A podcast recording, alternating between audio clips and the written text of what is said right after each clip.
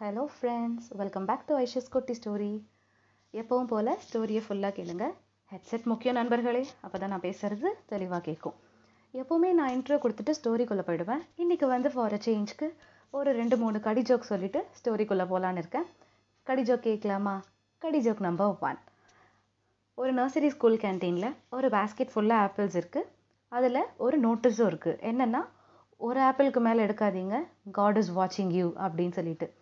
அடுத்த கவுண்டரில் ஒரு பேஸ்கெட் ஃபுல்லாக சாக்லேட்ஸ் இருக்குது ஒரு குழந்தை போய் அதில் பேஸ்கெட்டில் இருக்கிற சாக்லேட்ஸ் கிட்ட ஒரு நோட்ஸ் எழுதுது. என்னென்னா நீங்கள் உங்களுக்கு எவ்வளோ சாக்லேட்ஸ் வேணுமோ எடுத்துக்கோங்க.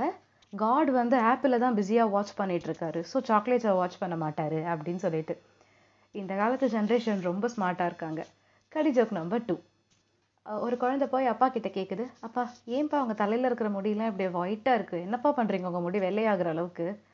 நீ என்னை ரொம்ப தொல்லை பண்ணுறடா நீ தொல்லை பண்ண பண்ண என் தலையில் இருக்கிற ஒரு ஒரு கருப்பு முடியும் வெள்ளை முடியாக மாறுது. அப்பா இப்போ புரியுது. உங்கள் அப்பாவுக்கு ஏன் தலை ஃபுல்லாக வெள்ளை முடி இருக்குன்னு சொல்லிட்டு.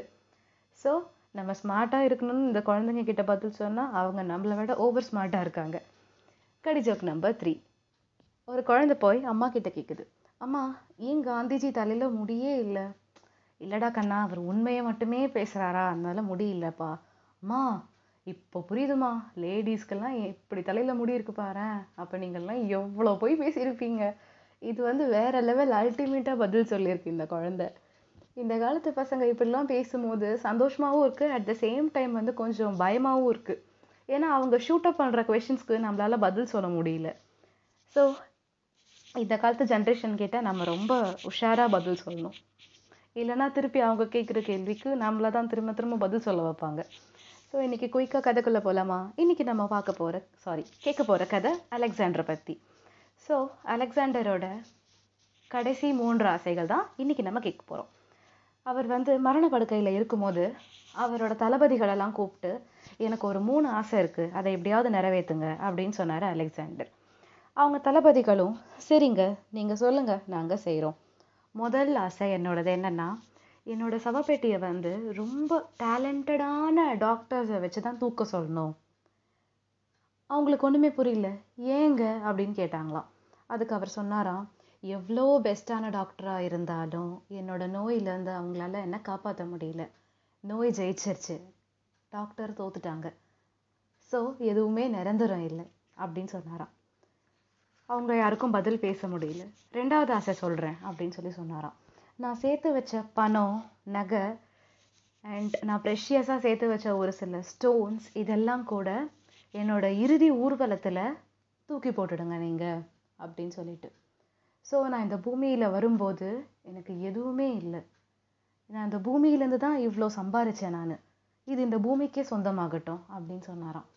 மூணாவது ஆசை என்னோட கை வந்து என் சவப்பெட்டிக்கு வெளியே தொங்கிக்கிட்டே போகணும் அப்படின்னு சொல்லிட்டு. அவங்களுக்கு ரொம்ப ஆச்சரியமாக போச்சான் இந்த மாதிரிலாம் இவர் பேசுகிறாரு அதோட நீதி சொல்கிறது கூடவே. நம்ம பூமியில் பிறக்கும்போது எதையுமே கொண்டு வரதில்ல. வெறும் கையோட தான் வரும். இப்போ சாகும்போதும் நம்ம வெறும் கையோடவே தான் போகணும் அப்படின்னு சொல்லிட்டு. ஸோ நம்ம இந்த பூமியில் பிறக்கும்போது நம்ம கொண்டு வர்றது நம்ம வாழ்கிற காலம் மட்டும்தான். அந்த டைம் மட்டும்தான். ஸோ அந்த டைமை எல்லாருக்கும் நம்ம கூட இருக்கிற ஃப்ரெண்ட்ஸ் ஃபேமிலி ரொம்ப ஸ்பெஷலானவங்க எல்லாருக்குமே நம்ம கொடுக்கக்கூடிய ஒரே வேல்யூபிள் கிஃப்ட்டுன்றதே டைம் மட்டும்தான். இருக்கிற வரைக்கும் எல்லாருக்கூடையும் சந்தோஷமாக டைம் ஸ்பெண்ட் பண்ணிவிட்டு போகும்போது ஹாப்பியாக போயிடணும் இதுதான் அலெக்சாண்டர் சொன்னார். இது கேட்கும் போதே ரொம்ப நெகிழ வைக்குது இல்லை நம்மளை? இதெல்லாம் நம்ம யாருமே யோசிக்க மாட்டோம் ஸோ இனிமேல் வந்து எல்லாத்தையுமே யோசிக்கணும் நம்ம. யோசித்து முடிவு பண்ணணும் போல இருக்குது ஸோ இதுதான் நான் இன்றைக்கி படித்த அலெக்சாண்டரோட ஸ்டோரி இந்த ஸ்டோரி உங்கள் எல்லாருக்கும் பிடிக்கும்னு நான் நினைக்கிறேன். Tata take care all bye